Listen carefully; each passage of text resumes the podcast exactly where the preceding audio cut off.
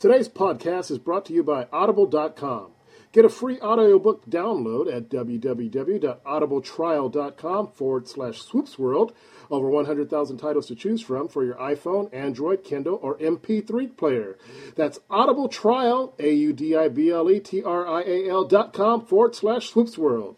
You're listening to the Talk Story Radio Network. Welcome to another edition of Swoops World, right here on the new Talk Story Radio Network. Swoops World, where you get all you need to know about arts, culture, news, and happiness. Our number, if you want to give us a call tonight, is 562 912 3444.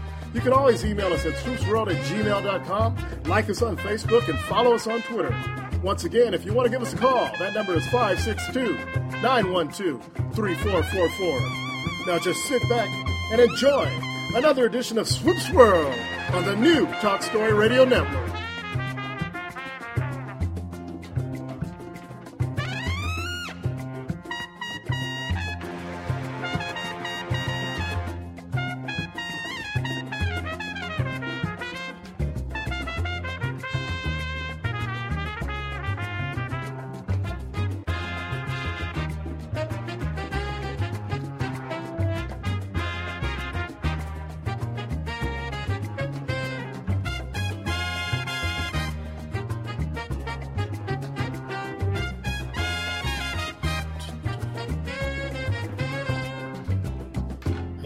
To another edition of Swoops World Late Night, a special edition. And uh, it's going to be just Swoop, and I'm going to give a call, and we're going to chat with Anthony Davis, catch up a little bit, talk about what's been happening in uh, local in the world of sports and the Pac-12 and NFL.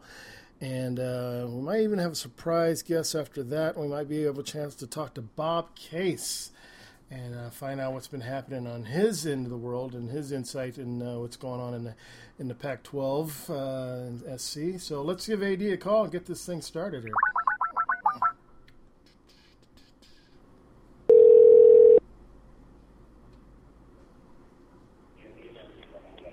Good evening. Good evening. I'd like to welcome five-time national champion, uh, two-time All-American in football and baseball out of USC, local hero. I played in the NFL, CFL, WSFL. Anthony Davis to the show. How you doing, AD?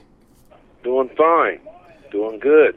Also known as the Notre Dame Killer. Man, it's a it's, it's been a while since we had a chance to chat, and uh, we're going to get together tonight and, and, and, talk about a few things and, and, get your take on a lot of different things that's been happening in the world of sports. And uh, but before we get jumping on that, let's let's talk a little bit about uh, your book, Kickoff Concussion, as well as the movie that's coming out. Right. You you have the book uh, that you wrote, uh, Kickoff Concussion. Uh, the Notre Dame killer recovered his brain, and it talks about uh, concussions and NFL. You're in a movie with Will Smith that talks about uh, Dr. Ol- Olamalu, and uh, we got some news on that this week regarding the NFL and whether they had a hand in that or not. But you know, you're you've been a big proponent. You've been out in the forefront of this whole concussion thing. You you you hooked up with Dr. Amen a while back tell our listeners a little bit about the book and, and, and your involvement and uh, a little bit about the movie. Well, first of all, you know, Dr. Daniel Amen, Kickoff, Kickoff Concussion, uh, was co-written and uh, designed by Jeremy Rosenberg, and Dr. Daniel Amen wrote the, the foreword of the book. And the thing is about how all this thing started about me getting involved with a concussion situation with sports and period and across the board and everything, how it affects your brain.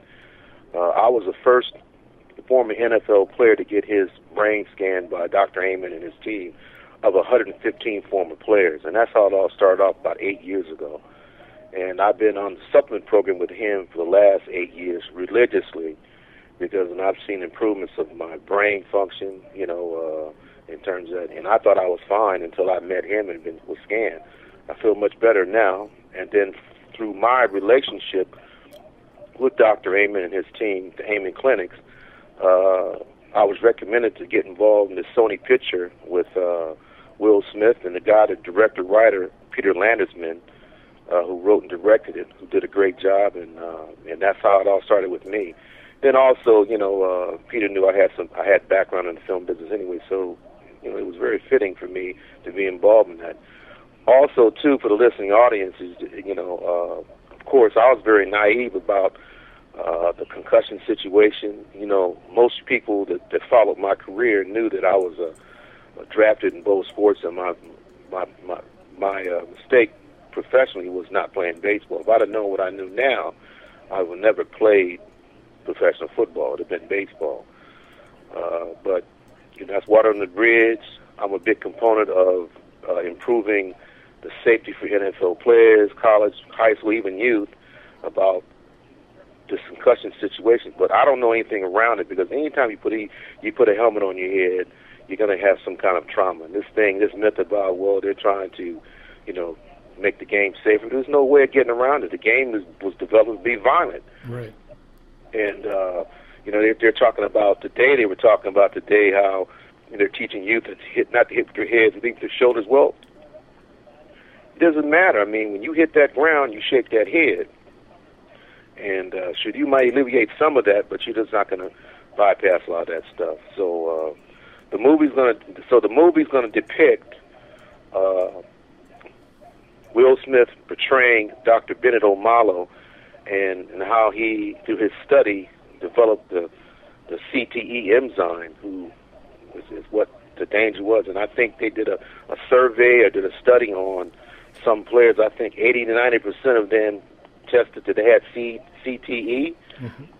Both com, you know, current players and com- players that are out of the game. So, uh, so this movie will be uh, a wake up call. Uh, the NFL, I think, is going to get some you know, get a little heartburn about, about the movie, but it is what it is. It needs to be told. Uh, you can't be hiding under under a rock these days because it's a major issue. In in every game, on all levels of football, somebody has brain trauma. It happens. Right. Uh, today they had Brady Quinn on Fox News talking about how once he was in the game, he had a concussion and realized it, and then until he sort of almost you know, went to the sideline and said, "Look, you need to check me out because you know I'm I'm, I'm woozy." So, uh, and you know, across the board, youth football in the United States, I think has been, I don't think the last couple of years they've had 15, 16 deaths related to head trauma in the United States, which you know they're not really talking about it. If you want to dig deep and find out, the, the stats are out there. You know, I might be off maybe one or two or three, but I'm really close about that. So, but they're not talking about that. And this movie will bring light to all of that. And uh, and you know the NFL is going to have to take whatever it is, whatever public perception after the film comes out. They just got to deal with that. It is what it is. I'm a big component of uh, if you're going to play this game, if you want to play, just know the consequences. And when it comes to the NFL and college football, under Dr. Amen's program, with his supplement program, and his hyperbaric program, uh, that's what every facility should have that. Because if you're going to bring get your brains kicked in on every week, every Saturday and Sunday, at least you should have a comprehensive supplement program, and you should be in a hyperbaric chamber, you know, every week, yeah. every week. And why they don't do that? The kind of money the National Football League makes is the biggest generating sport as far as financial stuff in the country, and for that matter, per capita, the whole world. You got 32 of the richest men in the world you're going to tell me you can't take care of your players while they're playing and after they retire? I believe every former NFL player should have lifetime medical, and they need they need to set a fund up and do that. And that's what I'm a, a component of. And you know, I know this might be controversial to the powers that be, but I know my colleagues and current and past, they totally agree with me because I know guys are having big time problems now. So, the program with Amen, the book, the movie, will all spell everything out. And I, I want everyone to go buy this book. As you know, it's on Lulu.com and Amazon, and read the story. And uh, no one's going to shut me up about it because it's a serious thing. And I know guys are playing the league now that shouldn't even playing now.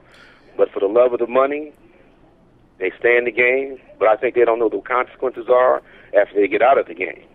What do you think of some? You know, some of these guys. We we see them playing. We see them take the big hit. We see them on the sidelines uh, you know, now they have the protocol, but you know, a few years ago before they had the, the, the protocol, and then you know you could tell they're they're out of it, and then you hear them talking, and they say, "I've never had you know, a, a concussion. You know, I've never, I've never experienced, uh, you know, any traumatic brain injury, and you know, we've seen, we've seen them take the hits, we've seen them get knocked out. You know, and what, what do you say to those guys? You ever hear of marijuana? Let me tell you something. They must be smoking some of that because anybody who puts a helmet on their head, whether or not they don't have the the, the direct hit or where they're woozy, every time you take a hit, it's traumatic trauma in your brain. With how light or small it is, you have it. You might be having little hits, but all those hits build up. And the thing is, I know every player is different. Every guy's hit is different. And everybody's body's different. But anyone who puts a helmet on the head has trauma. And for somebody to say that they never had one, they're full of it because you have one. It's like it's almost like having a car accident every time you get hit. Right. You see, so I asked somebody, I heard somebody on TV say that the fact they never had one, I I, I laughed so hard I couldn't believe it. because every time you put a helmet on your head and you go out in combat like that, there's trauma. Whether you still are playing the game, but you're still developing trauma every time you take a shot. The the there are two other things on this though. Do you, do you think the uh, there, there, can be some improvement in the equipment? Would that would that would that uh, help with this at all?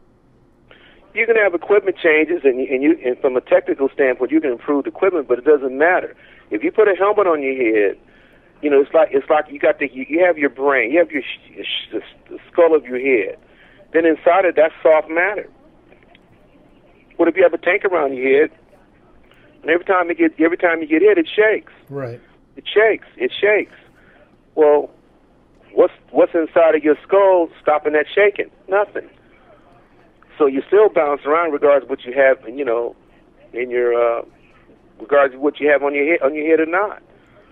Now that's what I've been told. That's what I've seen, and I haven't seen anything. No, any new technology the helmet is going to prevent that. I mean, it, you know, it, it it might you know, stop some of the shock. But if you play long enough, you're going to still have effects. Right. And the longer you play, the more the trauma. You, you, for example, you take a guy like Marcus having played 17 years. Start checking it out. Just because he doesn't have any symptoms of of that, one day it might it'll hit him. You you know, uh, and like I said, everybody's different. You take Junior Seau, who's passed away, 19 years in the National Football League. Who does that without coming out with any ill effects with your brain? Mm. Anybody that plays 10 years or more, they're in no man's land. I mean, in any time you play even more, and you got to remember, most of these guys and most of us put a helmet on we were tw- 10, 11, 12, excuse me, 10 or 10 or, you know, 10 to 11 years old. Right. And the trauma starts then. And like I say, everybody's different and everybody has deals with the trauma different from each other. From a from a physical standpoint, everybody's different. Right. But I'm saying that anything, it doesn't matter what kind of technology you've done with these these helmets, is going to change anything. It might soften a little bit, but but the longer you play and the more the hits you get, you still going to have the same effects at the end of the day. And I and and I and like I I'm a I'm a, I'm a component of everyone should get their brain scan after every year and determine how long you can play. I mean, that's where it's coming. Too far as I'm, what I think is going to happen. I could be totally wrong on another planet, but I believe that's what's coming because there's so much liability out there with these, with these concussions, and for some reason, it doesn't seem like it's getting better. It's getting worse. Well, here's here's another question I have, and, and, and uh, I use this example. Uh, you know, back in the in the '60s, they, uh, I believe it was, they took cigarette commercials off the TV. They put the labels on the side of the cigarettes and uh, you know anybody who started smoking you know you know for the last 30 40 50 years has known the dangers of smoking but yet people still sue the tobacco companies. Uh, i think anybody who's playing on a professional level these days knows the consequences uh, of what can happen out there. They understand the risks involved um, do you think, uh, you know, when we start talking about lawsuits and things like that, do you think guys have a leg to stand on? Not, I'm not talking about guys that played back when you're playing, but I'm talking about the guys that played in the last, you know, five, ten years. Well, well, the thing is, with with all the, with all this research and everything come out with the, with with the concussions and things like that, they know coming in now that if you play too long, they do know this.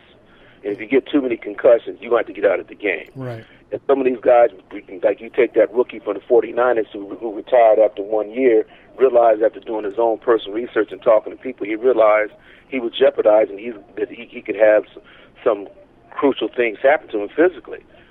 He got out of the game. Yeah. He made a little bit of money, but he got out of the game, realizing that his safety and his health is more important. Yeah, I think you know. I think these guys playing the game. I think they're very conscious of it now because there's so much stuff out there, and you, and you can't conceal all this stuff. So absolutely, they're going to start making decisions early in their careers, and if they and they start to developing these concussions early, I think you're going to see a lot of guys vacate the league.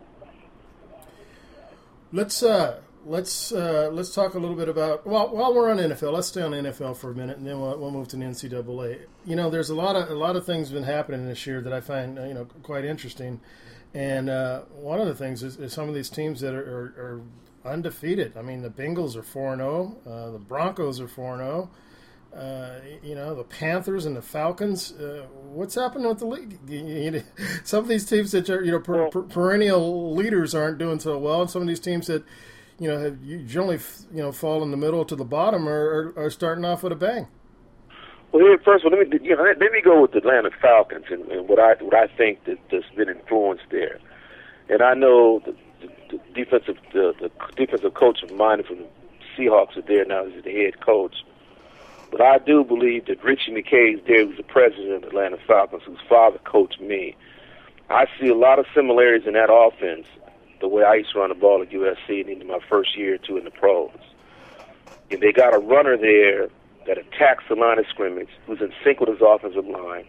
They have an offensive system that's playing to their two great receivers, three now, and they got a balanced attack. And their offense is attacking attack just like we used to do. And then, you know, you have Ryan, the quarterback there, who I see seems relaxed. He doesn't seem pressured and he seems like he's running down. And that's and I contribute that to Rich McKay bringing this guy in, knowing what his father used to do and stuff. Because like I tell people, even the old school stuff, what they do systematically works today. You just blend that stuff in today, what they have today, and that's that's the Atlanta Falcons I see, yeah. and pretty much have the same personality in the running game. But all I'm saying to you is that based on what I see, they could have done it with any personnel. But I'm telling you now, that kid, that, that, I can't think of his name. He's a running back. He's a you know, he was with the Florida, uh, Florida State. He's fourth rounder. That guy looks like a first rounder. What, what are you talking about here? That's the reason why the, the draft's a joke anyway, and it's a crapshoot. I mean, you got guys in his practice squad probably should be a first round draft. So, so that's where it. The Atlanta Falcons is, is for real. Now I heard somebody say, well, you think they can go six? You know, well, anything's possible. Maybe, maybe not. But the way they're kicking people's behinds, anything can happen. It, it's amazing. And, you know, you, you talk about, uh, so, you know, we've been talking for years now, and you, you always talk about systems and utilizing uh, utilizing uh, the best players for, for this type of system you're going to run. And uh, sounds like what you're saying to me is this guy, this guy, that's exactly what he's done. That's exactly what it is. I mean, you look, if you look around, look at the, and look at talent, and look at stuff on paper, from collegiate and professional ranks if you have a coach that's in sync and knows everything that his player can do in every position, and he knows how to orchestrate all those pieces, that's then he knows what he's doing. That's you can say whatever you want about Belich, Belichick calling him a cheat and this all this kind of stuff, but look look at all the consistency he's had over the years. That's why he's that's why they talking they talk with him about being one of the greatest coaches of all time. Six Super Bowl with him and Brady. Right. I'm saying everybody should take note to what he does. You might not you might dislike him or whatever, but his way he does, he knows how to analyze his players, how it fits in his system, and that's how it works. And every team that, does that is always at the top every year. They're right in the running. I see that with Atlanta now. I see, uh, you know, I see that now with Carolina Panthers, whatever, whatever they're doing. If they can get a balance and stuff with Cam Newton, because I think physically, physically, pound for pound, I think Cam and uh, God, what's the Andrew Luck. Mm-hmm. Those are the two. Those are the most physical football quarterback in the position in the game. And I can see a lot of things that Cam can do with, with the Carolina Panthers from his physicality and stuff. And if they ever put that together, they can be a great team too. But it takes time. You got to have people. To, you got to have coaches that know and feel as players. That's what you got to have. You can't make anybody conform to a system. You got to build. You got to build your talent around a system. You know, you got to build it around the talent what you have. Right. And, and, and as far as I'm concerned, the talent of a coach is being able to diagnose what players can do. If you don't know what players can do, and you don't know how to orchestrate that talent in a system, you're gonna you're gonna you're gonna you're gonna lose. This is like I always said about you know my former my alma mater USC in terms of, I mean pound for pound they got the best talent in the conference. Pound for pound, they in the top five schools in the country with talent. And all you got to do with that is just orchestrate and find out what each one of them can do, and find out what goes on. But you know, mo- a lot of times you'll have the talent overcome what's going on and, and win a game. But a- at the end of the day, you got to have an orchestrated pool of talent going in the right direction, both defensively and offensively, that's going to be consistently beating people. If you don't have that, you're going to lose. Let's uh, you know. Let's talk about. Let's talk. You mentioned talent. Let's talk about talent. Let's talk about the 49ers right now. Um, Kaepernick seems to be struggling. Uh, some people are saying that uh, you know the need the coaching change is, it may be an issue, but some people are saying well he was struggling at the end of last year too. But uh, a lot of uh, talk I, I was hearing this week was the fact that guys like uh, Kaepernick, you know, with the speed and whatnot, um, they you know, they say bottom line is football, regardless how you look at it, regardless who you bring in, the, the teams that the teams that consistently win or have pocket quarterbacks. You know, you might have a guy who can move, but not necessarily a guy who takes off uh, and uses legs and you know and doesn't doesn't check down all the way. Uh, true statement. What are your, what are your thoughts? No, it's not a true statement. The bottom line is you saw what Kaepernick did with Harbaugh, okay? Mm-hmm. Whatever you might have say about him internally with the 49er organization, he's proven that he can turn. He's proven he can turn a team, a, a college or pro team around. He did that. Took him to a Super Bowl. He was division champs. Okay, so I'm just telling you that's not Kaepernick, and that the talent was there. He was proven that he and he's already a Super Bowl quarterback because he'd been there. Right. So that's not that's not talent. That's the that's the front office and that's coaching. Okay, just like I just got through telling you, if you don't know how to take a talent like that and orchestrate that based on what, what the talent pool is there, you got a problem. Look at they got a hell of a running back there. He's a beast back there. It's a young beast. You got Kaepernick. Now, what you got to do is figure out what to do with, with that talent you have. Now, Harbaugh's over at Michigan now, and you saw what he did with Michigan. They four and one. Right. And the reason they could be undefeated because the bottom line is that they're being acclimated with a new system, a new coach. Now it seems like he's turned them on real quick. You can get, you got to give all the credit to Jim Harbaugh, both at Michigan and at the 49ers. He just don't even talk about talent up there. That's all coach in the front office. And if they don't like what I said, they can get, you know, we can meet in the park somewhere. I'm just, I'm just telling you that's the issue. They don't want to believe that. And you know, hey, I'm a former player, so I, I can talk. I'm a former pro, and so I, I can talk. See, I know. I've been in situations like that. I went from a system where I was flourishing where I went where I couldn't flourish. That's all coaching. Right.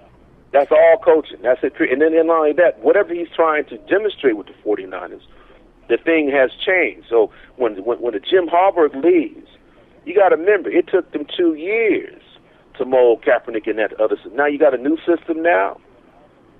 So that's the problem. It's got nothing to do with the coaches. I mean, it got nothing to do with the players. Player, it, it's, all, it's all it's all about the coaching right now, and these players acting what he's trying to do. Defensively and all, everything's changed with the 40 organization. It just versus nothing's changed with with with, with the Patriots. Nothing's Right. changed with the Steelers. You know, you see what I'm saying? So uh, you don't have an injury problem because you got a great quarterback and you got a great runner back there Right. you, you build you build around that. And this thing about him being a not being a pocket pocket quarterback, he could be a pocket quarterback. He just he doesn't have the system to, to, to, to develop in a, as a pocket quarterback. I mean, physically, look, physically, him, him and Cam and uh, and, uh, the kid from, and I mean I keep thinking of his name. I keep, what's the matter? I'm losing. I didn't take my supplements this morning. Uh, Andrew Luck. It, it, those are the, to me, those are the most physical guys and the most athletic guys uh, in the game. Right. And you can add Russell to that too. But they, they got everything at the 49ers. So that crap about, you know, I mean, it's it's just a, everything. Look, you win and lose Super Bowls and championship in the front office, not on the field. It's, it's who's orchestrating that that organization, that system. Right. And if the system's not right apart, in my opinion, football opinion, you're not going to win. One that of the- goes from any level. That goes from any level. One of the other things that uh, I seem to notice this this season in, on the uh, NFL level is uh, a lot of a lot of these teams that have been you know perennial favorites looks like they're struggling in the offensive line position. Looks like uh, you know a lot a lot of a lot of you know running games getting stopped, quarterbacks are getting sacked. Um, you know, not necessarily with you know the one you know like the Patriots or anything like that, but Seattle seems to be struggling in the offensive line. Uh, um, I was watching uh, another game where uh, I can't remember who it was right now.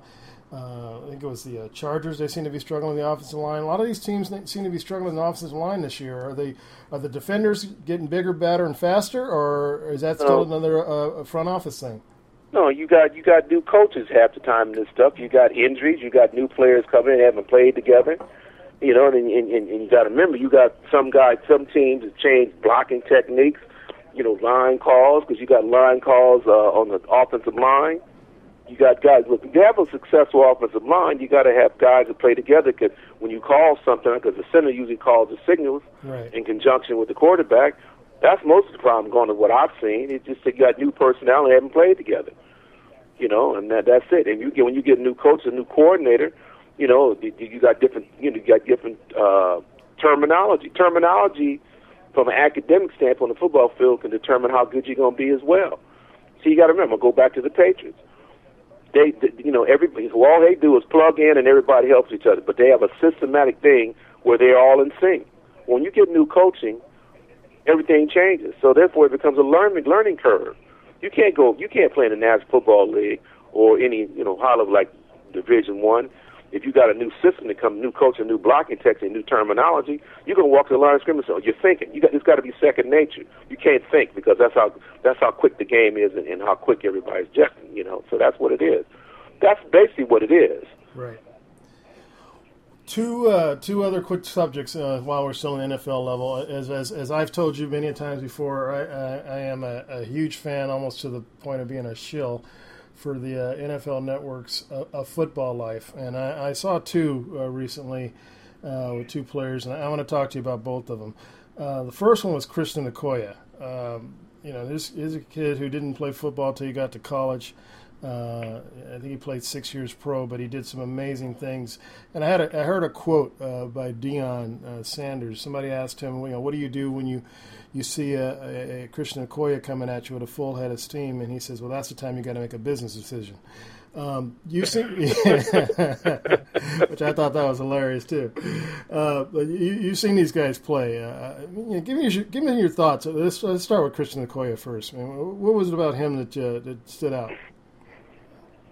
I don't know, man. He's back. He's back in Nigeria eating those gorilla nuts. I don't know. he, he opened the floodgates, man. There's about 30 guys now in the NFL. Uh, he was no. the first, but uh, yeah. I mean, I you know I know it. I mean, he came over, but the thing first of all, he was he's you know you know you know you know he was a pole vaulter. I think at University of Pacific. I think. And I think he was. I'm not sure. Uh, Pole he, vaulter he was, shot a, he, was, he was a he was a discus thrower at um, at uh, oh gosh University Az- Azusa, Azusa Pacific. Uh, Azusa, Oh, Azusa, Azusa Pacific. Well, Yeah. Mm-hmm. let me tell you something. He was extremely strong and had great speed. He's a big, fast fullback type of a guy. Yeah. Where you know he could have played fullback in the league, but he played running back with the Chiefs. And you know Deion was right because because you know Deion wasn't really known for coming up really sticking people. Therefore, I don't know how Deion would would negotiate that kind of thing. If that's like a freight train coming to a lamb. So, so I think I think I think uh, Deion uh, Deion just tried to let him try to slip by him, and he just get on the back and ride with him. But no, he was he was very strong, and uh, he picked the game up real well. And uh, I just wish he'd had more pieces around him when he was playing with the Chiefs. But you know, hey, look, he made his mark. He's a great player, wide lasted, and uh, and he got out with his all his, his faculties. That's what's the most important thing. Exactly. But no, he was a, a great runner, man. Uh, let's talk about the bus. Uh, you you talk about systems and whatnot, and uh, Jerome Bettis was with the Rams for, for a number of years, and and seemed like uh, at a point in time things weren't uh, going going right for him, and then he went over to the Steelers, and uh, you know the rest is history, man. Uh, uh, you guys obviously talented. Obviously, uh, you, you know came out of Notre Dame. I think his first round first round pick. um, and made it to the Hall of Fame. But uh, what, what, are your thoughts on on him? He's another big, big, big guy that, uh, that had had decent speed, real good speed. Well, first of all, I met Jerome, Notre Dame guy, and here's another thing. And I'm gonna say it because he won't say it. Being politically correct, but I'm not known for being politically correct, and I don't care. First of all, the Rams made a mistake with him, number one, and the Rams over the years, I don't know, you know the Rams have made a lot of a lot of mistakes with personnel and people. Know, I can even talk about me, what happened to me, and at the bottom line if Carroll Roseman doesn't die back then, I have a, a longer career with the Rams, and what a lot of people don't know, they wanted he, he wanted a package of me and Cullen Bryant in the backfield and stuff like me being a kick returner. That never happened.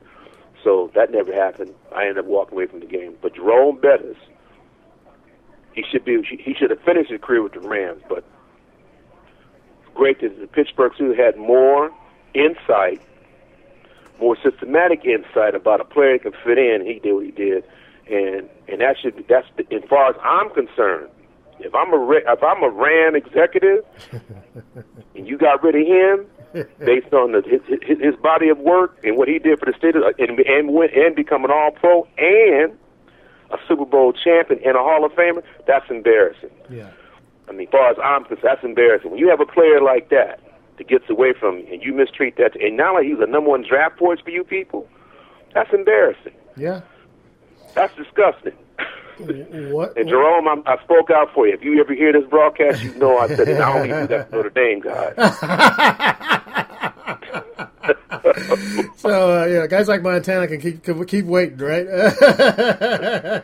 that was terrible. That, yeah. You're a great player. I mean, yeah. yeah. he's a beast. You know. Well, you know, one of the interesting things, uh, uh, and then uh, you know, again, again, you know, you, when you watch these shows, I know they show them in certain lights sometimes, but again, a lot of respect for him. Is what the guys talked about how he was as a teammate. Man, they said, you know, guys said that he made them better human beings. You know, and you know the guy, one of the guys talked about. He says, I, I, I didn't think he was going to talk to me because I was basically there to take his job, and he's telling me what, what I need to do to get better and, and and how to see the hole and which way to make the cut and you know and things like that. And and everybody who talked about him uh, just said, you know, not only was he a great player, he was an outstanding teammate. Well, that's what you need too. You know, I mean, you need, you know, I mean, you need leadership like that. He wasn't intimidated by the fact if he knew for someone was going to be better, then it was, it was if it was going to better the team, fine. Yeah. That's the way he was, and I've always heard that about him. And the bottom line is, I mean, he was a team guy that always wanted to make everybody better in terms of both defense and offense. And he enthused, he, he was very enthusiastic with everybody on, on both sides of the ball. Right. And and that's what you need on the team. Period. I mean, some guys show their leadership in different ways, but that's how he did it when he was with the Steelers. Absolutely. And he was even more so that with the Steelers than he was with the Rams. He was still trying to find his way to the Rams, as far as I'm concerned. Yeah. Which which never happened.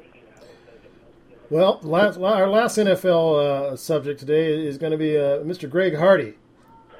That's disgusting. I mean, I mean, you know, I look. I don't know I mean, this guy, honestly, he was getting interviewed and stuff. He was like playing everything off. The, the bottom line, you know, I look at guys like these young guys today, and I look back in my day. I said, God, you know something, dude?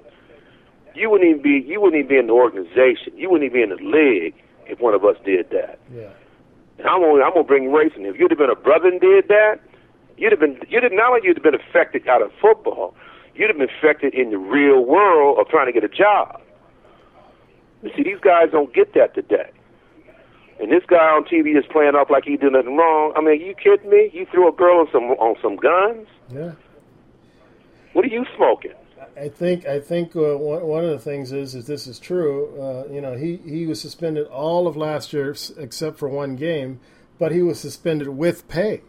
Uh, the first four games of this season, he was without pay. So, you know, I think that's one of the reasons he's so cocky about it. He didn't he didn't lose a dime last year. Well, here's the deal. Here's the deal. He's never going to get any endorsements. I never know about this. Uh, he can go probably win the M. He can go to the Super Bowl and be MVP, knowing that you know that he, he might will. Who knows?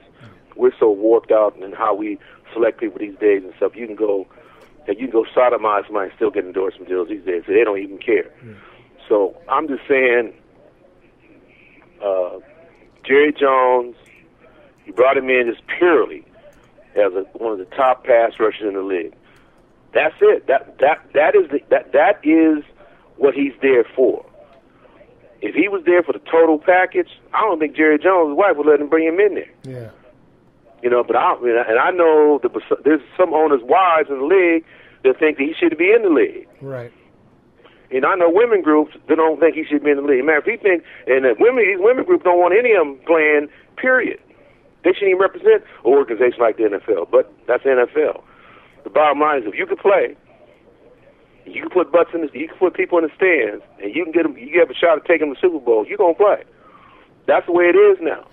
I'm, I'm against it. And, I'm, and you know, I, and you, I'm one of the rawest cats you gonna meet, street boy and everything else. But man, doing stuff like that, man, come on, you damn near 300 pounds. Yeah. If everything is true, what they said, you need you, you need you, you need another 300 pounder kicking on your butt. to put you to take you up and put some pink panties on you.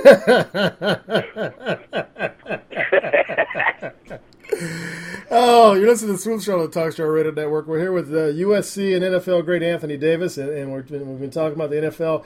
We're going to move over to the, the, NCAA right now. We're going to talk about that pack. Well, first, let's talk about the top 25, AD. Uh, you know, you, we, you, you've, you've been a pr- big proponent about a, full fledged playoff system, uh, but looking at the top 25, you know, out of the top 10, only one team has a loss. The top 10 teams, uh, nine of them are undefeated, and uh, Alabama's got the one loss, and they're they're sitting at number ten. And then uh, you know you got ten teams below them that are undefeated. So, um, what do you? You talking? You talking? Alabama's at ten, and they got they got other teams underneath Alabama with no no defeat, no no no, losses. Yeah, you, okay, you got Alabama number ten. They're four and one. I'm gonna give you I'm gonna give you all the undefeated teams after that. Uh, Texas A&M, Florida, that's 11 and 12. Then you go to 14 is Northwestern. Uh, you go to 19 is Oklahoma State. You go to 22 is Cal. 23 is Iowa, and 25 is Memphis. That's ridiculous. Yeah. That thing is so totally flawed. You you should you should throw it out and just burn it. It doesn't make any sense. Yeah. Doesn't make any sense. All the people below Alabama should be ahead of them, or either Alabama should be down because of the way the system's set up. But they're just they're just banking on Alabama to be strong at the end. So, so what happens when if Alabama loses another game? So I don't think they will, but what if they do? Because on any given Saturday, anybody can beat you. I mean, they shouldn't even be there. If you got undefeated teams below them, they're doing it because of strength of schedule. That's what it is. But the top ten, that's going to change again anyway. That's going to change. That's going to change by by November. All it's going to be different. Right. So by November comes, everybody's going to be voting on who they think is going to be in the top four, which is a joke. Okay, what if, what if what if every team in the top ten had one loss? What do you do then? You go strength of schedule again? Good question. What if Alabama loses another one? Yeah. What happens there? Would you keep keeping them up there? Because because here here's what I believe what's what's going on. Systematically, what they're doing, they want to promote a certain brand. And like you were, we were talking about USC, where they were where, where they were ranked like sixth, seventh at one time, then they got beat by Stanford was unranked. See, they, I believe they want to see a West Coast, East Coast national championship game. I really, I still think that's what they want in the mix. But if they keep losing, they can't. They, so they, it, it becomes a musical chair thing. Right. Okay. But now you see, you don't know who's going to win. You can't really predict anything. You can't really market anything because these teams that you're expecting to win are losing, or if they're not losing, they're struggling in a win. Right.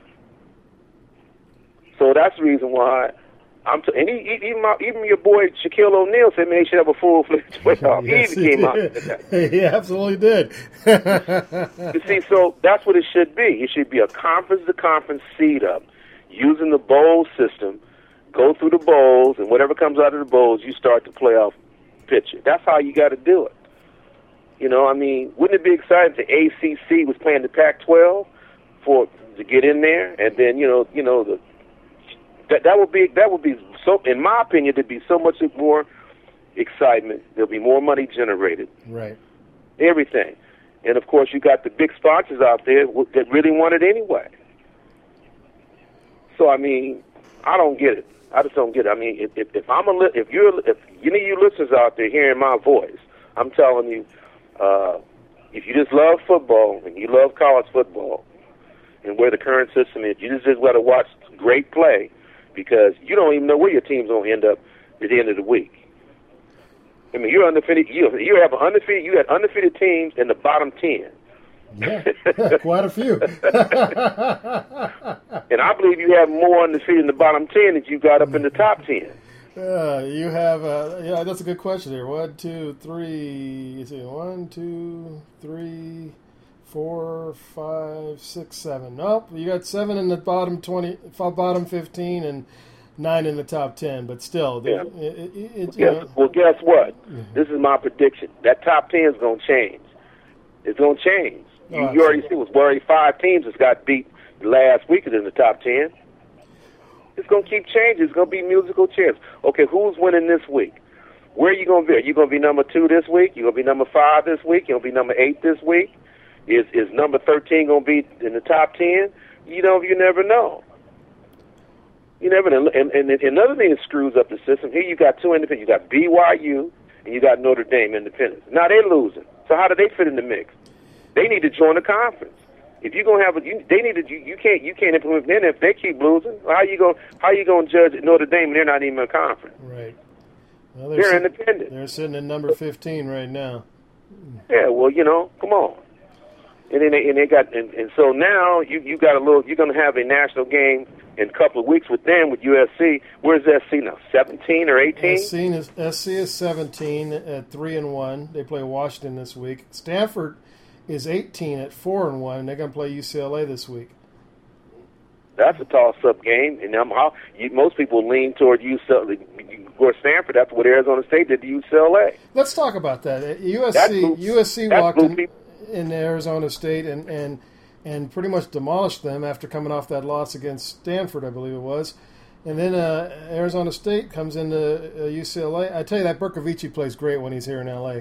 Uh, but he came in at UCLA and they, and they just beat up on UCLA. Uh, How does that work? Well, well, first of all, here's the. What, what that said about the SC game, SC beating, beating Arizona State 42 to 14. That says that Arizona State at their home just gave gave three touchdowns away. That's basically what anybody break it down to, because basically you're really talking about a 20, 21-14 game if you take away all those mistakes. Right. based on what you had, what Arizona did coming to UCLA. But look what they did there. It was a whole other team beating them. And based on what they were talking about UCLA, they they were the favorite to take the Pac-12. Yeah. You see, so what it does is the puzzle. Wait a minute. SC beats Arizona State 42-14. Arizona State comes in and beats, tears apart UCLA, whatever that score. It was a crazy score. I mean, so, and it really just so, just verify what I've been saying the whole year, is that the Pac-12 is a toss-up. So, I mean, you know, and then you got Utah sitting out there who annihilated Oregon, and they got two losses, so where are they going to be? Here's here's here's you mentioned Utah. Utah's sitting at four and zero. They're going to play Cal this this week, who's sitting at five and oh. zero. And so, so, so, where's Utah ranked in the? Where's Utah ranked? Utah is number seven in the nation. They're number seven, top ten, right? Yep. Well, And uh, Cal's number twenty-two. Well, let me say this to you: the whole system's flaky because you don't know what's going to happen. You can't predict anything now, Right. and you got all these analysts on TV and every time. What are you guys talking about? You can't predict. Once you just go, once somebody go on to you and say we can't predict anything, it's anybody's game from conference to conference. You could talk about their defense. You could talk about this. You could, hey, look, until you get a f- full-fledged system in order, you can just discuss great play and whatever. Because on any game, you, you see, you can have a, a team that has two losses can beat a guy team that was six and zero down the road, and, and and blow them out. And what do you do then? So that's that's the problem with everything. And the parity of college football has changed. There's there's people, there's teams that can play uh, with uh, all the teams because the talent's gotten much better over the years. So don't think one one team in another another conference is inferior to the other. It doesn't it doesn't work like that. Right. Because anybody can beat you on any given day. Boise State proved that against Oklahoma years ago. They really can do it now. Boise State. I just saw them somewhere. Where are they listed? Uh, they're twenty-four at four and one, and uh, looks like they play the Spartans this week. The Spartans, Michigan State. No, no, no, that's wrong. I'm looking at the logo. I, I don't know the logo. I, I, I don't know. I don't know this logo. I, no, they don't play them. I don't know. They played some kind of Rams. Maybe it's a. Maybe this. Maybe this. It looks like a Ram. Never mind. Um, but yeah, they're. Uh, they're like you said. There's, there's so many teams here, and a lot of those teams that are below the the top ten are five and zero teams. You know, there you know there's and and you know the top ten is is flooded with four and zero and four and one four and one team. So, it, you know they've even played fewer games and and they're still you know ranked way low. I got you know like you said. There, somebody's deciding how, how tough the schedule is. A lot of these teams, and, and I understand that too. But it's it's still a toss up, and, and like you said, without a without a full fledged playoff system, uh, there's going to be some people that are getting left in the left in the weeds when come uh, come championship time, come you know the big the big bowl game season. Okay, let's put let's, let's do the let's do a scenario here. That's that, that's picture we're in. That's that picture we're in, in December. And picture the top ten had all have one loss, and you got five or six that got no loss in the top fifteen. Right. That could happen. Yes. So how do you deal with that? How do you deal with that? Who do you pick to be the top four teams of the playoffs? That can happen. Right. Mathematically, that can happen. So how do you vote the, the top four teams to be in the playoffs? And then you're talking about teams that be could be in the bottom ten, the, the, the bottom, and then the top fifteen to the bottom of that could be undefeated and don't even get a shot, for, and they win their conference and don't even get a shot for the playoff to, to, to, to compete. That can happen. Yeah. Wow. Uh, we, we it, it, will be a mess. well, it's come it's coming to that. I mean, you, you can see what's going on. It's coming to that. Look, you already got Alabama at ten with one loss, and you got all these other teams that coming because because it's going to change next. It's going to change this week. Right. When you're supposed to win, you lose. Look at it. Look, look at UCLA. When you're supposed to win, you lose. Yeah. And not only lose, you get blown out at your home At your house. I mean, they didn't lose; they got blown out. Yeah, they did. They got they got whooped on. and, then, and, and then, that ain't even that ain't even whooping, man. That's a hanging. and the, and the bottom line is the poor kid, the freshman quarterback. You said with all that hype, that hype just went on. The hype they just they just put a pin in that balloon and blew it up. Yes, indeed. Well, just you know, just in case anybody's wondering, that the the, the poll we're going off of is the coaches poll. Okay, which uh, you know the AP poll is not much different, and uh, you know just here and there there's a couple changes. Uh, matter of fact, on the on the on the AP poll, Alabama's actually higher. They're at they're at uh, number eight on the AP poll.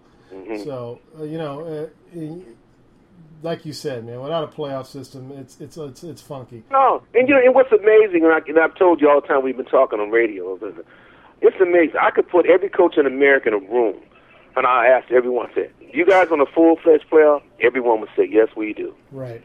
And the only ones that say they don't, you know, they're full of it. because, because, because, because a real, true coach, a very competitive coach, would want his guys going against those other guys on any given Saturday to see who's the best. Right. On that given day. That's what competition is about. It ain't about some computer and some people voting because of all their political crap. They want they want to solve the game on the field. You got to play the game. Yeah. You ain't got to play the game because somebody's voting you in because the strength of schedule and this, and we we we, we expect this, and we predict that you can do this. And what, you can't predict a football game. You can't you you can't predict anything when you put a, a human element to it. When when you know all the other sports, you know, on the professional level, have full fledged playoffs. Yeah. Uh, and uh, you know, I don't know about all the uh, even even collegiate basketball. Pretty much with you know you got the, right. You know, so I don't know why they don't do it with football. Uh, and like you said, like you you know you and I were talking today, it's the it's the biggest moneymaker the NCAA has. Absolutely. Uh, so you think that they would uh, create a system there which would really uh, really enthuse people a whole lot more. Well, the thing is, the Lord Division's got to play off. Yeah. In football, that that that North Dakota State up there that been was won what three national championships. They've had playoffs. Oh, by the way, I like that coach anyway. I think that coach would be a great coach anywhere. That cat's and you got to check him out. I don't know his name, but I watched him a little bit. The way he runs his system's great. Yeah. But anyway, he's won those net, and they've had playoff playoff games. You gonna tell me Division One don't have a playoff system? That's crazy. Top four. You can't you can't even dictate that. And it's unfair. It's unfair to other schools. It's unfair to other coaches. It's just an, it's an unfair deal. Yeah. I know they're trying to they're trying to put something together, but it ain't. It's not gonna work. It's not gonna work. You got to tweak it more. You got to have. It's got to be full fledged. Not gonna work. You got to get you on the board, man. They got to start listening to you, AD. Well, man, they'll run me off. Run me off. I'm a, you know, they don't want any Al Davis types, you know. That's just so. But I mean, uh, but I mean, it's just it's just the way. They, but I know there's a lot of corporate people would love to see a full fledged playoff. Oh, I already know that for a fact. And, that, and I think a lot of the fans would, a lot of the fans would too. I mean, it's just it, it just makes sense, and uh, you know, you don't you want to you you want to don't leave question at the end of the at the end of the day. You don't want somebody to say, you know, we we could have been, we should have been, and, uh, you know, we we we were unfairly uh, treated this way. You want the the season to end where you say, well, look, this this team left stand and played everybody and they won right. won it all. Right. You know? So you know, you, you you you just take the UCLA game with Arizona this week, and the week before the SC Arizona State game. The end results of both of those two games is actually confusing. Wow. Now, if they have a full-fledged playoff, that'd make that even interesting because okay, Arizona State beat UCLA, SC beat Arizona State. Right. Well, we still we still can see what can be if we had a full-fledged playoff. You see, so without that full-fledged fudge playoff, and people see that, they'll say, "Oh man, it's bogus." Because look what happened. Because nobody expected Arizona State to come in, come in the Rose Bowl and blow UCLA out like that. No, and no one expected SC to go down there and win 42 to 14 after what Stanford did to them. No, no. You see, so that, that that's where people start saying, "Oh God, this is bogus." You got to have a full-fledged playoff. And everybody I talk to says the same thing last last but not least, AD, uh, while we're while we're here, let's let's talk about SC a little bit. I mean, you know, you guys, uh, you know, there's a long long uh, standing uh, history. Uh, you know, it was, it was called Tailback U, and you and you you know you, you guys ran the ball a, a, lot. You know, student body right, student body left.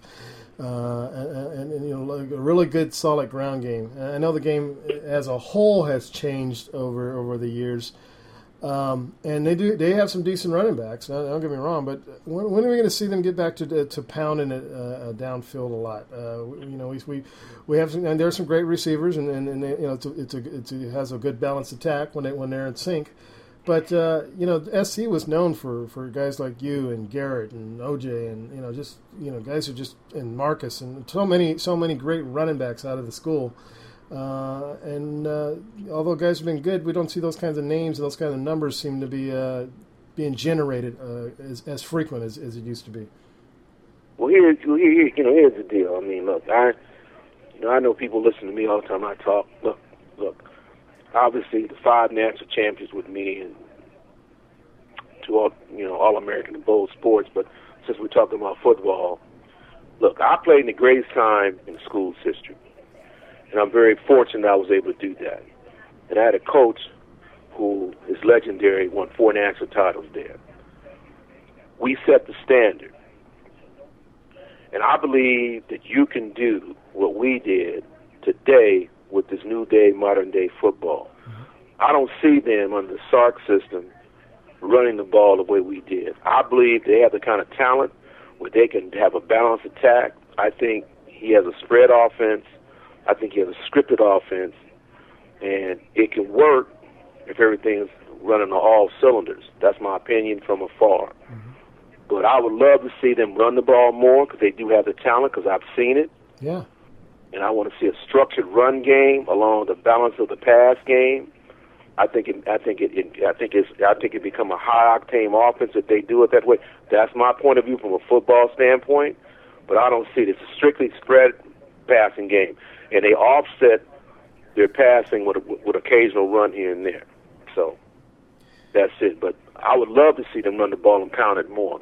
And pound it in certain situations. Even you don't have to do it 35, 40 times a game, but I'm saying, you know, you, you adjust it and you run it as needed. Right. But run it in a system systematically where it complements your pass game. Haden and McKay over there, they the athletic director and the social athletic director, they were there with me. They yeah. saw what Coach McKay did. Right. Richard, John McKay Jr. knows what his father did. We played in the greatest time in school's history. It worked then, it can work now. And Pat knows that, and J.K. knows that. And a little bit old school, and Stanford proved it with less talent. They proved it. they, they, they had clock management. You know, they ran the ball, they threw it. They had a guy that was inferior to the talent. That, that they have there, rush for 100 and something yards. You gonna tell me that they can't do something similar to that? Come on. Exactly. But I, but but that's me. I'm being a Trojan fan. I'm being a Trojan alumnus who played there, and and it maybe comes off cocky and arrogant about me being a national champion. And you know that's why I'm pushing my chest out. Look, I we I did. I proved it with with my teammates.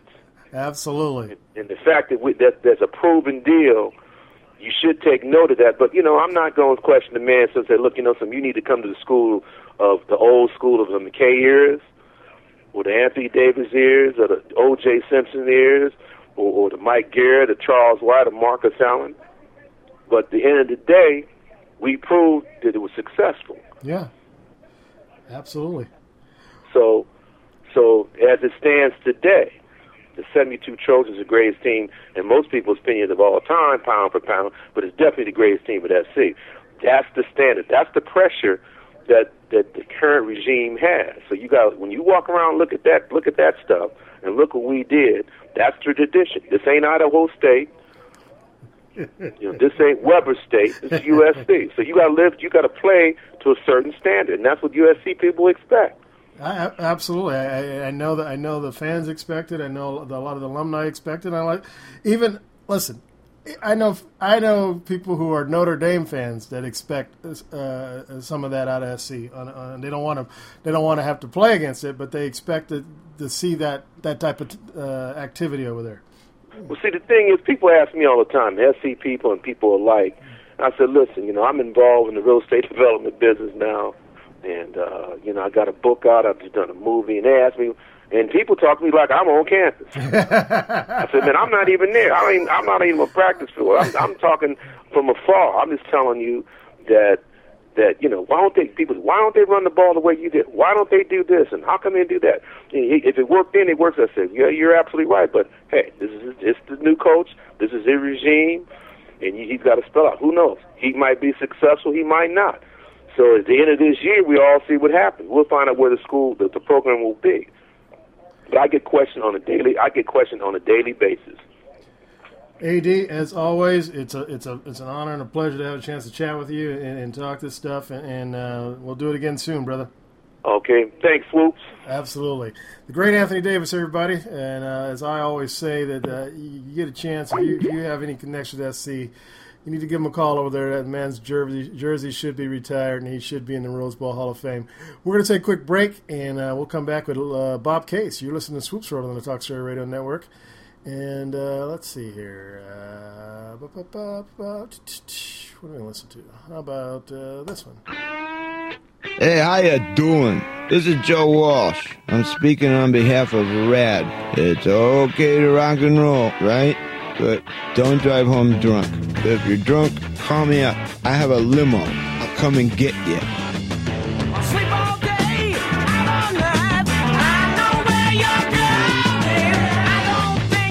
A public service announcement brought to you by the U.S. Department of Transportation, RAD, the National Association of Broadcasters, and the Ad Council.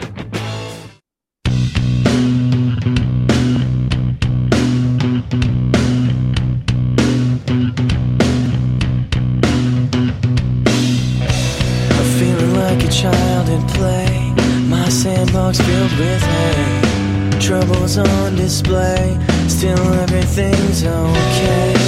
Foaming at your prey. The lights get dim, you lay Your purpose underway When those shoes don't fit tonight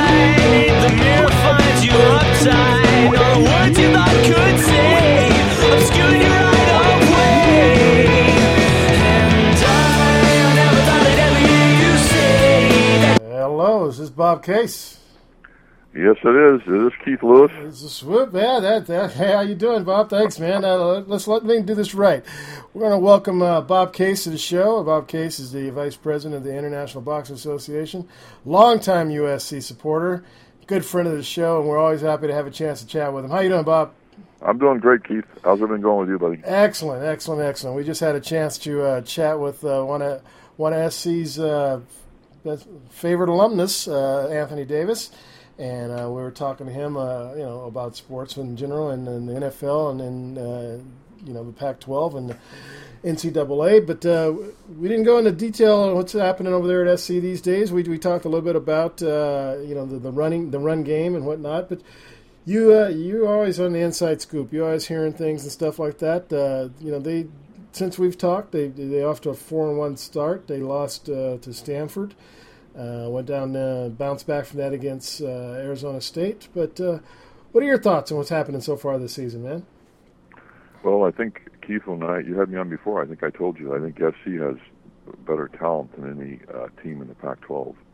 Uh, nobody even close to it. Um, UCLA was until they had the injuries from you know Jack and Vanderdoes, but um, and another uh, uh, defensive back. But I think SC is just uh, unfortunately it's you know you don't know what what day what you're going to get every day, and when you see that kind of stuff going on, as as we've talked about before, it's it's how they're being coached. Yeah. And uh, you know, I I was at the Stanford game, and I had some NFL guys sitting with me, and we talked about that a little earlier. And uh, they told me one guy had been in the NFL for many many years, and he said I, he had never seen defensive linemen, uh, uh, you know, go after the offensive linemen and put their helmets in their numbers. But he said the first thing they teach. I mean, you were a linebacker in high school, Keith. I mean, the first thing they teach every defensive player is to keep your head up so you know where the running back and the quarterback is. You don't bury your helmet in their numbers. Yeah. And they, you know, the defensive line with all they were doing was bull rushing. They weren't uh, moving around. The guys were trying to fake them out or go around them or anything, you know. So it's it is what it is. You know, they they had no sacks out of the defensive line. I don't believe or one or some amazing stat. And uh, you know, it's it's you know, the same gentleman from the NFL said to me, think what that defensive line would be this year, four years under Coach O, Ed Orgeron. Yeah. And think what the defensive backs would be. This would be their third year under Clancy Pendergast. But you know, uh, it, it, you know, it, it's just like when when the Rams hired Dick Vermeil and they won the Super Bowl. Dick Vermeil went out and got the best football men he could find. Football men, Jim Hanifan, ex older guy, coach, you know, many years in the NFL. All all these guys were foot. He didn't go out and hire his buddies Right. and and you can't bring your buddies in and expect to win, you know. And there there's so much, so many things going on wrong around there that that I've heard about and see and hear. Uh, I, as I told you, I've been an SC fan for uh, a half century, and I've never heard and I've known all the players and met from everybody, and I've never seen anything uh, where there's so much complaining about assistant coaches, you know. So, but it is what it is, you know. So it's like, you know, it's you know, it's who's hiring here and who's doing that, and you know, it's like, um, you know, and I understand where Anthony Davis can't talk about it because one of his teammates is running the thing over there, and you know, it, which is even all the more interesting why they never have him around that school. You know, that's just a, another mystery to me, but it, it kind of goes along with everything else he's done over there. Yeah. So you know, um, you know, it it just it all you know. I mean, you, you see, you have a guy like Sam Cunningham who's part of history, uh, living in Los Angeles, and we talked about that before. And Right. Some of these other guys saying C.R. Roberts and, and you know an AD who's you know never ever you know he never asked to come over there. They they don't even. I don't think he even goes around that school anymore, other than to go to the the Vandenberg building for educational issues. You know, he doesn't have anything to do with the sports department, as far as I know. you know, Yeah. So, but you know, um, other than that, you know, I think the team could still, you know, if if they won ten games, it wouldn't surprise me, and if they were six and six, it wouldn't surprise me. Wow. Does that make sense? That's yeah. Other- that yeah, in other di- it, it, wouldn't surprise you uh, if they if they won that be- from the what, the heart of the players, but uh, the, the six and six the coaching, right? Exactly. Yeah. I mean, you know, there's, there's. I, I know a lot of the players are not happy, but they can't talk Right. because if they say anything, they bench them. You know, I mean, Kevon Seymour was benched in one game. You know, and uh, you know, you look and you say, why was he benched? He was a three-year starter. You know, Right. so you know, and, and and they can hold. See, these guys don't want to go in the NFL, and if they don't play. The, the, these coaches, even though they're they're lousy coaches, they can hurt these players Right. and their future. So the players' future. So that's why they can't really say much to the players, you know, because they'll they'll be buried. It's it's it's amazing uh, that you you know you hear stories about uh, about the school lately. uh, has been in the news and, and things that you know people have told me over the years, uh, and it was hard to believe because you know SC is right in the heart of. Uh, you know, basically, uh, you know, right around the Coliseum there. Some people refer to that as South Central LA. Uh, you know, it's, it's it's right there in the heart of, of what you know the, in the history of LA. And you know, over the years, I would hear people say, you know, there, there, there's a lot of uh, racial tension on campus there, and I'm like, nah, there's no way. I've been on that campus, I don't see it. But then I, I see this story uh, this past uh, two weeks ago about uh, you know some some racial uh, animosity towards the student body president because she's of uh, I believe Indian descent. you know, you start to hear now you start to hear rumblings again, and um, I, I wonder if that affects the football team at all. I'm sure it does. I mean, the, I, I I know for a fact that certain guys are treated differently. You know, in other words, I I, I just know for a fact. You know, uh, we discussed how certain guys that of certain color are have a golden road laid out in front of them, and other guys, you know, uh, kind of struggle. You know, mm-hmm. so and it's it's real obvious. You know, and and of, of all the people, I think that should reach out and try to help these people is their athletic director there, who really doesn't do anything but serve himself.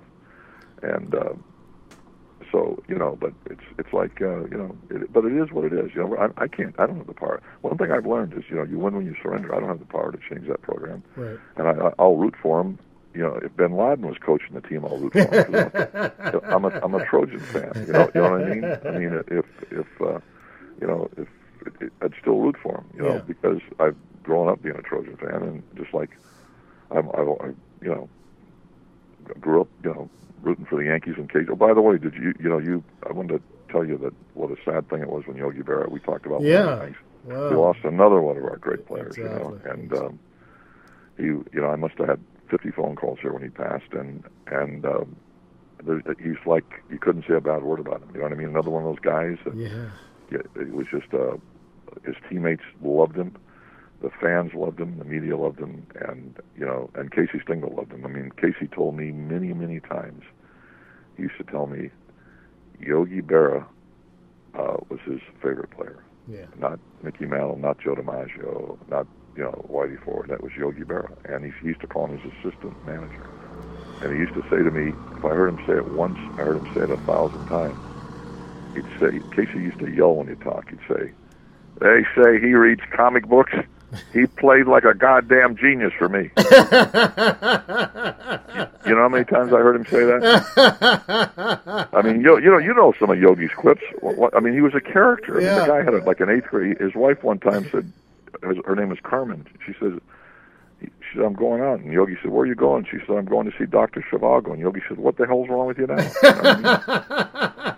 In other in other words, he, he went to a restaurant to eat, and the place was packed. And he says, "No wonder this place never does any business. It's it's always too crowded."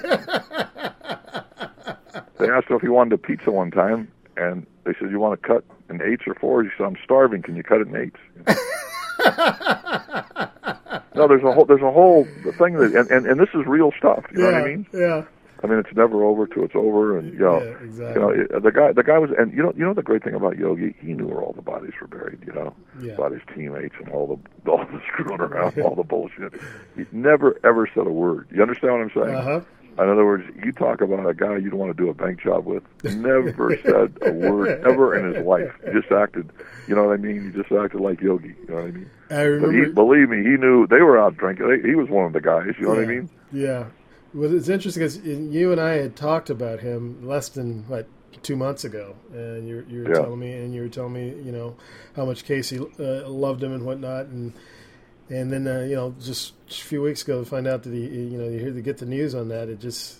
You know, it's just kind of it's really sad because, he, like you said, he's he's one of the one of the good guys. I, I saw them interviewing just about every Yankee superstar of the last you know century, and, and none they all had nothing but great things to say about him, and they were all obviously hurt. I mean, you know, they were emotional about it.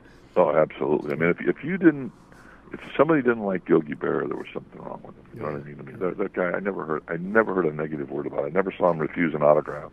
I never saw. I mean, I was around the guy for years, and uh, and he never changed. He was always the same. I was, I, you know, I met him in uh, 1962 and knew him his whole life, and he was always the same. Never changed. He was, you know, and I got to really know him. You know, for all the ten years I was with Casey Stengel. You know, I got to because Casey stayed in touch with him and everything. So. Yeah. Wow. But it's you know just another one. You know, it's like part of my childhood. I'm a little older than you, Keith, but he was part of my childhood. You know, so it's like, you know, it's sad to see these guys going. You know, so. Exactly. You know, we we were talking, you know, talking about uh, you know the, the SC and, and the football program. You know, uh, you mentioned uh, you mentioned o, Coach O, and I actually was watching the LSU game uh, uh, last weekend, uh, and uh, they actually showed him on the sidelines after uh, one of the players did a, did something great, and they were and they even they were saying what a, what a, what a play, how lucky LSU was to to be able to, to have him uh, as the you know the I don't know if he's a coordinator or the line coach, but to have him as part of their part of their team, and what a what a big you know what what experience and and talent that he brings to that program. And you know when you it, it, you know we all loved him, but it's kind of sad to hear him talk about him like that uh, uh, at, at another uh, you know at another program when the guy really Well, should that's, have had a that's shot. Haden. I mean, I, I, I went with one of their big donors I saw the other day over. I was having lunch in Malibu, and he said to me, and I'm not going to name his name, but he said to me, he personally called Haden and said, "Don't get rid of Coach O." yeah, And, and Haden said, uh, "I got to do what's best for the university." Well, he did.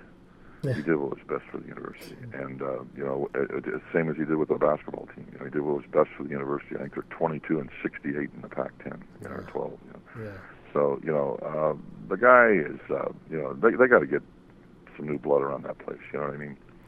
And I was one of the guys, as I told you before, that was thrilled when they got him. I thought the guy was going to be great. You know what I mean? But, Yeah. Uh, you know, I remember thinking, oh, good. You know, he'll he'll he'll help some of his teammates and call them in. Oh, they're great. You know, no. no.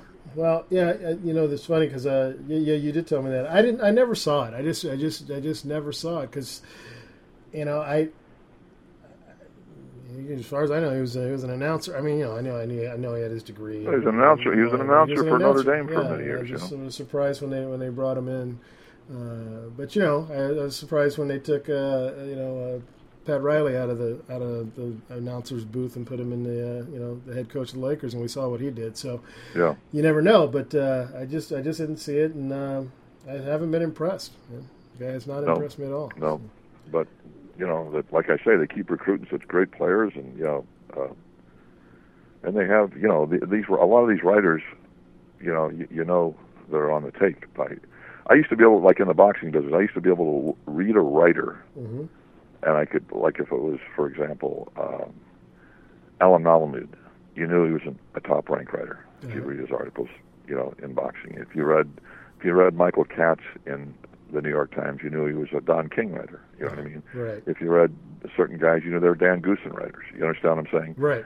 I, I'm not mentioning the other ones because they're still writing, but you know, you, you, you knew, you just knew, you know, what writer got an envelope. You understand what I'm saying? Exactly. exactly. So, uh, and it's kind of the same with football. You know, a lot of these writers, they're not going to say too much because SC pays them, so they don't really write the truth. There's one that does, but most of them don't. You know, and uh, for whatever reason, but you know, Do I they, always do, say, do they do they you know uh, you know we, we always hear things uh, you know uh, just scuttlebutt as people talk. Um, certain writers get get uh, not not access. Do they get limit their access to uh, you know coaches and players? Absolutely, Yeah. they they do it with certain writers, as you know, certain players. I mean, you know, certain. I mean, yeah, I mean, there's certain players that should be begged to come down there. You know what I mean, and hang around the school, but Yeah. they're, they're not even contacted or anything. You know what I mean? So, you know, in fact, LenDale White was kicked off the field. You know, so, yeah. because he because he tweeted that they, they should fire the defensive coordinator. You know what I mean? And uh, you know, and LenDale said, "I'm not on your payroll. I'm just a fan, like everybody else." exactly. Exactly. and uh, you know they kicked him off the field in front of a national TV audience in the full Coliseum, and all the young kids must have been aghast because a lot of those kids grew up idolizing Aunt Wendell White. You know what I mean? And LenDale's a dear friend of mine and a great kid, you know, and uh, I, I still can't believe that happened. But it's just been, as we've talked about, every time I come on, we talk. It's one thing after another. You know what I mean? Yeah, Just and that's one thing. that's the that's the interesting thing. It's, you like to I'd like to go a week or two without saying anything Yeah, exactly. negative. Yeah, you're right. You're right. I mean, hey, you know, I, I was shocked. I actually thought Arizona State was going to beat them. I was actually shocked that they came and won that game at Arizona. State. You know, Arizona State, uh, and and they started off the game, uh, you know, competitive, and I think Yeah. uh, they- had a backup center plan, and he made a couple bad snaps, and then I think as, Mm-hmm. as things started to pile up on him, the game got away from him. I mean, uh, you know, I'm glad SC won, but I, it, it, I think. because you know they came they bounced right back. I mean they came in they came into the Rose Bowl the following week and looked like a different, completely different team. So Yep. I don't know what it was. Uh, it can be the heat because they live there, but uh, I think they there something was going on there, and and then, and then things started to snowball on them, and, it, and the game got away from them. They just couldn't get get it back together. Yeah. Well, you know, the thing is, Keith, when you make a bad hire, whether it's an athletic director or whether it's a coach, it it it's not like you can make a bad, you made a mistake, you can erase it. And it puts your program back years. Right. You know, in other words, it, it, let's say it takes two or three years to fire a guy, and then you, you you have to get to replace the staff, and then the new coach has to come in and bring his people in, and then they got, and you know, it, it just it it bad decisions. You know, it, it's it's like it, you know, it's like hell, you know, I, a lot of my friends are in the fourth quarter, and we don't have time to sit around and wait for you know these screw ups. You know what I mean? Yeah. We, you know, I know guys that want to see winning right now because you know they're like Brian Kennedy. You know, he's a great SC supporter and fan, and the field's named after him. You know, he said, "Bob, I want to see some winning now, Yeah. not in you know ten years when Exactly. we're peeing in a bottle." it's true though. It's, Yeah. it's absolutely true. And you know what, what? One of the things I, I- find interesting, uh, you know, growing up and and whatnot uh, over the years and, and different different programs, I, I would hear about how powerful the alumni association was and how they you know they got they, they forced people out and whatnot. Even guys that uh, may, have been winning at times but they didn't you know they didn't like him they didn't like the way he ran the program. Or they didn't think he went for went for two when he should have or whatever. You, you used to hear stories about coaches getting forced out by the alumni association and stuff like that. But we see uh, we don't you know we see all kinds of thing, issues that pop up here and there over the last few years. And uh, I don't hear anything about the alumni association uh, putting pressure on on the uh, university for anything. Is everybody Well- just happy and satisfied, or what? Well, here's what you have. You have a guy there that's got, you know, a huge ego. You know, edging God out, EGO, a huge ego that that doesn't take advice from anybody, alumni association or anybody else. You know, he'll ask for he'll ask him to write a check to do this or do that, but he, he won't do anything for any of them. You know what I mean? So, uh, and and and you see what's happened. In other words, um, you know, uh, Ed Orgeron, as I as I said before, and I know Ed personally. I talked to him not long ago, and I never have heard a bad word about him from anybody. Right. Anybody. I had, you know, I, I, from a from a fan, from a coach, from from other coaches, from players. I mean, and then you know, you think about it. Why would Ed Orgeron want to work under Sarkisian? Sarkisian was a student aide when he was there. Do you understand what I'm saying? Right, right. He was he was like a coach's aide or whatever they are. Why would he work under him? It'd be like you know, it'd be like me, Willie Mays starting behind me. Do you understand what I'm saying in, yeah. in center field? I mean, it's the dumbest thing I ever heard. It was it was an insult to him to even ask him to be there and work under this guy. Right. But uh, and and thank God, you know, coach. Oh, he must be just you know shocked. Uh, that you know, I, I hear players are calling, his families are calling him and stuff. You know, it, it's just unbelievable what's going on. You know, and uh, but it, you know, it's there's not really much you can do about it except watch it and uh, and hope that there'll be some changes. You know, you know, it's almost like. I've had a couple people say that they're almost rooting for SC to lose so they can get this current regime out of there. You know, these are lifelong SC fans. You know. Hey, uh, I, I, you know, I, I, I'm not too not too proud to admit I, I was for the last one. Uh, finally exited uh, over there at LAX, but uh, you know, it's just you can only take so much, and you know, you, you, your heart's your heart's in there, and sometimes I mean, SC. Uh, think about good. this, Keith. Think about this. SC is like Notre Dame. They're like the New York Yankees and the and the, and the Dodgers. You know, they're the biggest franchises in all 125 or 30 Division One colleges. SC and Notre Dame, and I mean, they're they're the okay.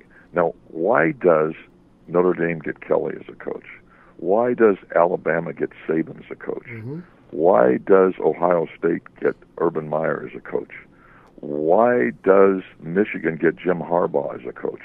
Why does Washington get Petersen, who had a great record as a coach? And why do we get who we get? Do you understand what I'm saying?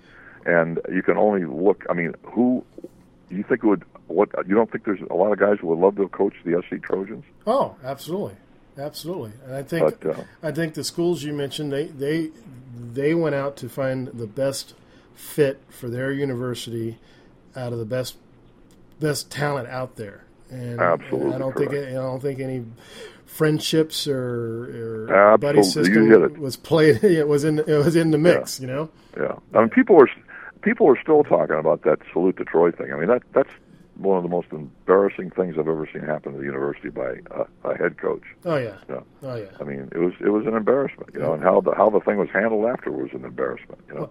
Yeah, because nothing was done. Yeah, absolutely not. Nothing has been done. You know, they just sweep it under the carpet. You know, just- you just, yeah. uh, Moving along, nothing to see here. Absolutely. but, but yeah, I, I was. I, I think I told you that Reagan thing is going great. You know that you saw you saw that right? That was outstanding, and, and you, it's interesting you mentioned. I saw some. I saw some commercials uh, uh, last week. Uh, uh, Yeah. About three times I saw the commercial, so it's still there, huh? It's still running. Oh yeah, it, it, it, it, they they put uh, all that stuff up June first. The the USC and at the Ronald Reagan Library at the US the, the USC and they call it the rivalry room. They have UCLA stuff and USC stuff, and it's it's it's for football fans, and they have NFL stuff and the other. You know, it's it's a it's an amazing exhibition. It's going to be running from June. Uh, the first of June till the end of the 2016 Super Bowl. Nice. So if these fans haven't had a chance to see, I don't know about people who haven't gone to the Ronald Reagan Library, but that that place, you know, you can tour Air Force One. That's an all day place going there. You It know? is an all-day place, and I was And telling you, I, I heard all, all I heard all the eleven uh, presidential candidates went through the the collection. You know, so it made me feel pretty good to know that all of them were. Uh, they they had a big debate up there, and they they all looked at all this I stuff. got to so- see that stuff. You know, and, and what's really amazing about uh, not, not only the, the library, which which I, I need to go back and, and, and finish up because when we were, you know, we were in a time. Oh, we went there. That's right. You Yeah. and I went there. Yeah. but the, uh, the the the exhibit. Not only do you have the rivalry room, and you have you know they've got the history of football there. If I mean, if you're if you're a history buff and you really love the sport of football, I mean, you get to see stuff that goes way back, old uniforms, and, and you know Yeah. the history of football is there uh, in that that exhibit. Now you could you could spend hours right there in that exhibit by itself. Yeah, it's Yep. amazing. You know, I'll tell you a little something interesting. You, you know that some of the jerseys, it's, your your guest, his jersey that that I lent them from the uh, six touchdown game. That thing gets as much attention as anything in the place. Do you believe that? As well, it should. Yeah, and uh, so you know that made me feel. And they have the, the newspaper up there when he had Davis, Davis, Davis, Davis, Davis Yes. headlines. Yeah, And then I think I also saw his uh, college football Hall of Fame inductee certificate in there yep, too. yeah, that's So, there. Yeah, Yeah, so and yeah. uh, you know, but uh, you know, the bottom line is uh, they, they had you know they they have everything from O.J. Simpson stuff there to you know. Uh, which, which is amazing that that made the Reagan Library. But, uh, but uh, you, you know what's interesting? What somebody, some, some guy called me the other day and was asking me about OJ, and I said, you know, I never, and I knew the Juice pretty good. I nobody that knew him ever saw that that side. You understand what I'm saying? Yeah. But, you know, just a great guy. You know, I never saw that side. You know what I mean? So it's like, who knows? You know. Yeah, yeah, you just never know. It's like it's like you know, we watch the news and, and somebody would say, you know, the the neighbor gets arrested for something, and they say, you know, I thought he was a nice guy. I Never, never do that. Yeah, exactly. Yeah. Exactly. No, but I saw him, uh, you know, in mix with the public and for years, and how he treated people outside. You know, he was always great. You know I he mean? was the uh, he was the uh, wasn't not enterprise, but uh, the Hertz Rent-A-Car, Hertz yeah. Rent-A-Car guy, exactly. and he was doing movies. Like, when, when is AD's movie coming out? Isn't that coming out pretty soon? December, uh, right around. I think it comes out on Christmas Day, uh, but pretty close to Christmas. So And it's called Concussion, right? it's called. Uh, I think it is called Concussion. Yeah, Yeah, with uh, that's great with Will, Smith, right? And it looks, Yeah. uh, you know, the previews look good, and uh, it's getting a lot of it's getting a lot of press right now because uh, you know there's talking about you know concussions in the NFL is, is a big subject. So it's, it looks like it's going to do real well, and I'm looking forward to seeing it. Yeah, that'll be fun. Hey, Bob, real real quick. Uh, anything on anything on, on boxing we should know about right now? Well, we got you know we just I'll tell you a big upset that happened. This this his name is Victor Postol. He's a you know like a, a welterweight. He he knocked out this Mathis guy who had beaten Pacquiao. You know, I mean, and beaten some great fighters. You know, Wow. and he knocked him out for the world title. And the guy was like twenty two and zero. I saw him fight at the Forum not long ago, and uh, he was like twenty two and zero, and had no, it wasn't. It was, it was at the uh, StubHub. And uh, only had like nine knockouts or ten knockouts, so I didn't think he had a lot of power. But he ended up knocking. So he's he's from the Ukraine. He's gotten better and better and better. Yeah. And but we got a big fight coming up in November that's going to. We need. It's all like if, after you've had a bad meal, which we had with Pacquiao and Mayweather, you want to have a good steak dinner, Uh-huh. and, and and that will be uh, Canelo Alvarez fighting Miguel Cotto, who's from Puerto Rico. And Canelo, which means cinnamon in Spanish, uh, Canelo Alvarez is a rock star in Mexico. All over the they they, they adore him. So it, it's two great fighters, and and you're not going to see any.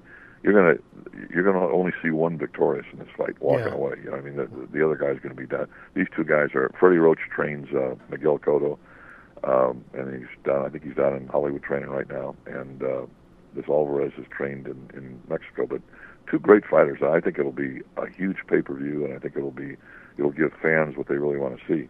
And we got that young black heavyweight from America that's doing great. You know, the kid from Alabama. He knocked out a guy. Did you see that? No, I didn't. Yeah, Deontay Wilder's his name. He's from Alabama. He he's the heavy, a legitimate American heavyweight champion, the first one we've had in years. He knocked out a guy in the 11th round uh, from France, maybe two or three weeks ago. Really a good fight. And you know, he I think he's got he's 35 and 0 with 34 knockouts. Wow. And he, he's six seven. He's from Al. He wanted to be uh, play for Bear Bryant in football, and I think he had some tragedy in his family. His daughter had some something wrong with her or something, so he had to go to boxing and not go to college. And and he's done great. He's tall. He's you know he's he's I, I think he's going to get better. He's one of those guys that you you look at and you and you you know he's going to get better every time he you know fights. I'll have to look. I'm going to keep my eye out for both for for the, Yeah, both Deontay. Wilder. He, he won. He won the heavyweight title at USC. Actually, I think uh, they they fought down there. He fought this uh, Mexican heavyweight down there on the SC campus, maybe Oh, for the w, for the WBC title, maybe a year ago, a year and a half ago. That last you men- you mentioned uh, you mentioned uh, Mayweather. The last fight that he fought uh, a couple, couple about a month or so ago. Uh, he said that's his last fight. Uh, you, you think you think it is his last fight? You think he, he's he's he's content with tying uh, tying the record instead of trying to break it? Or Well, let me ask you this: What's his middle name?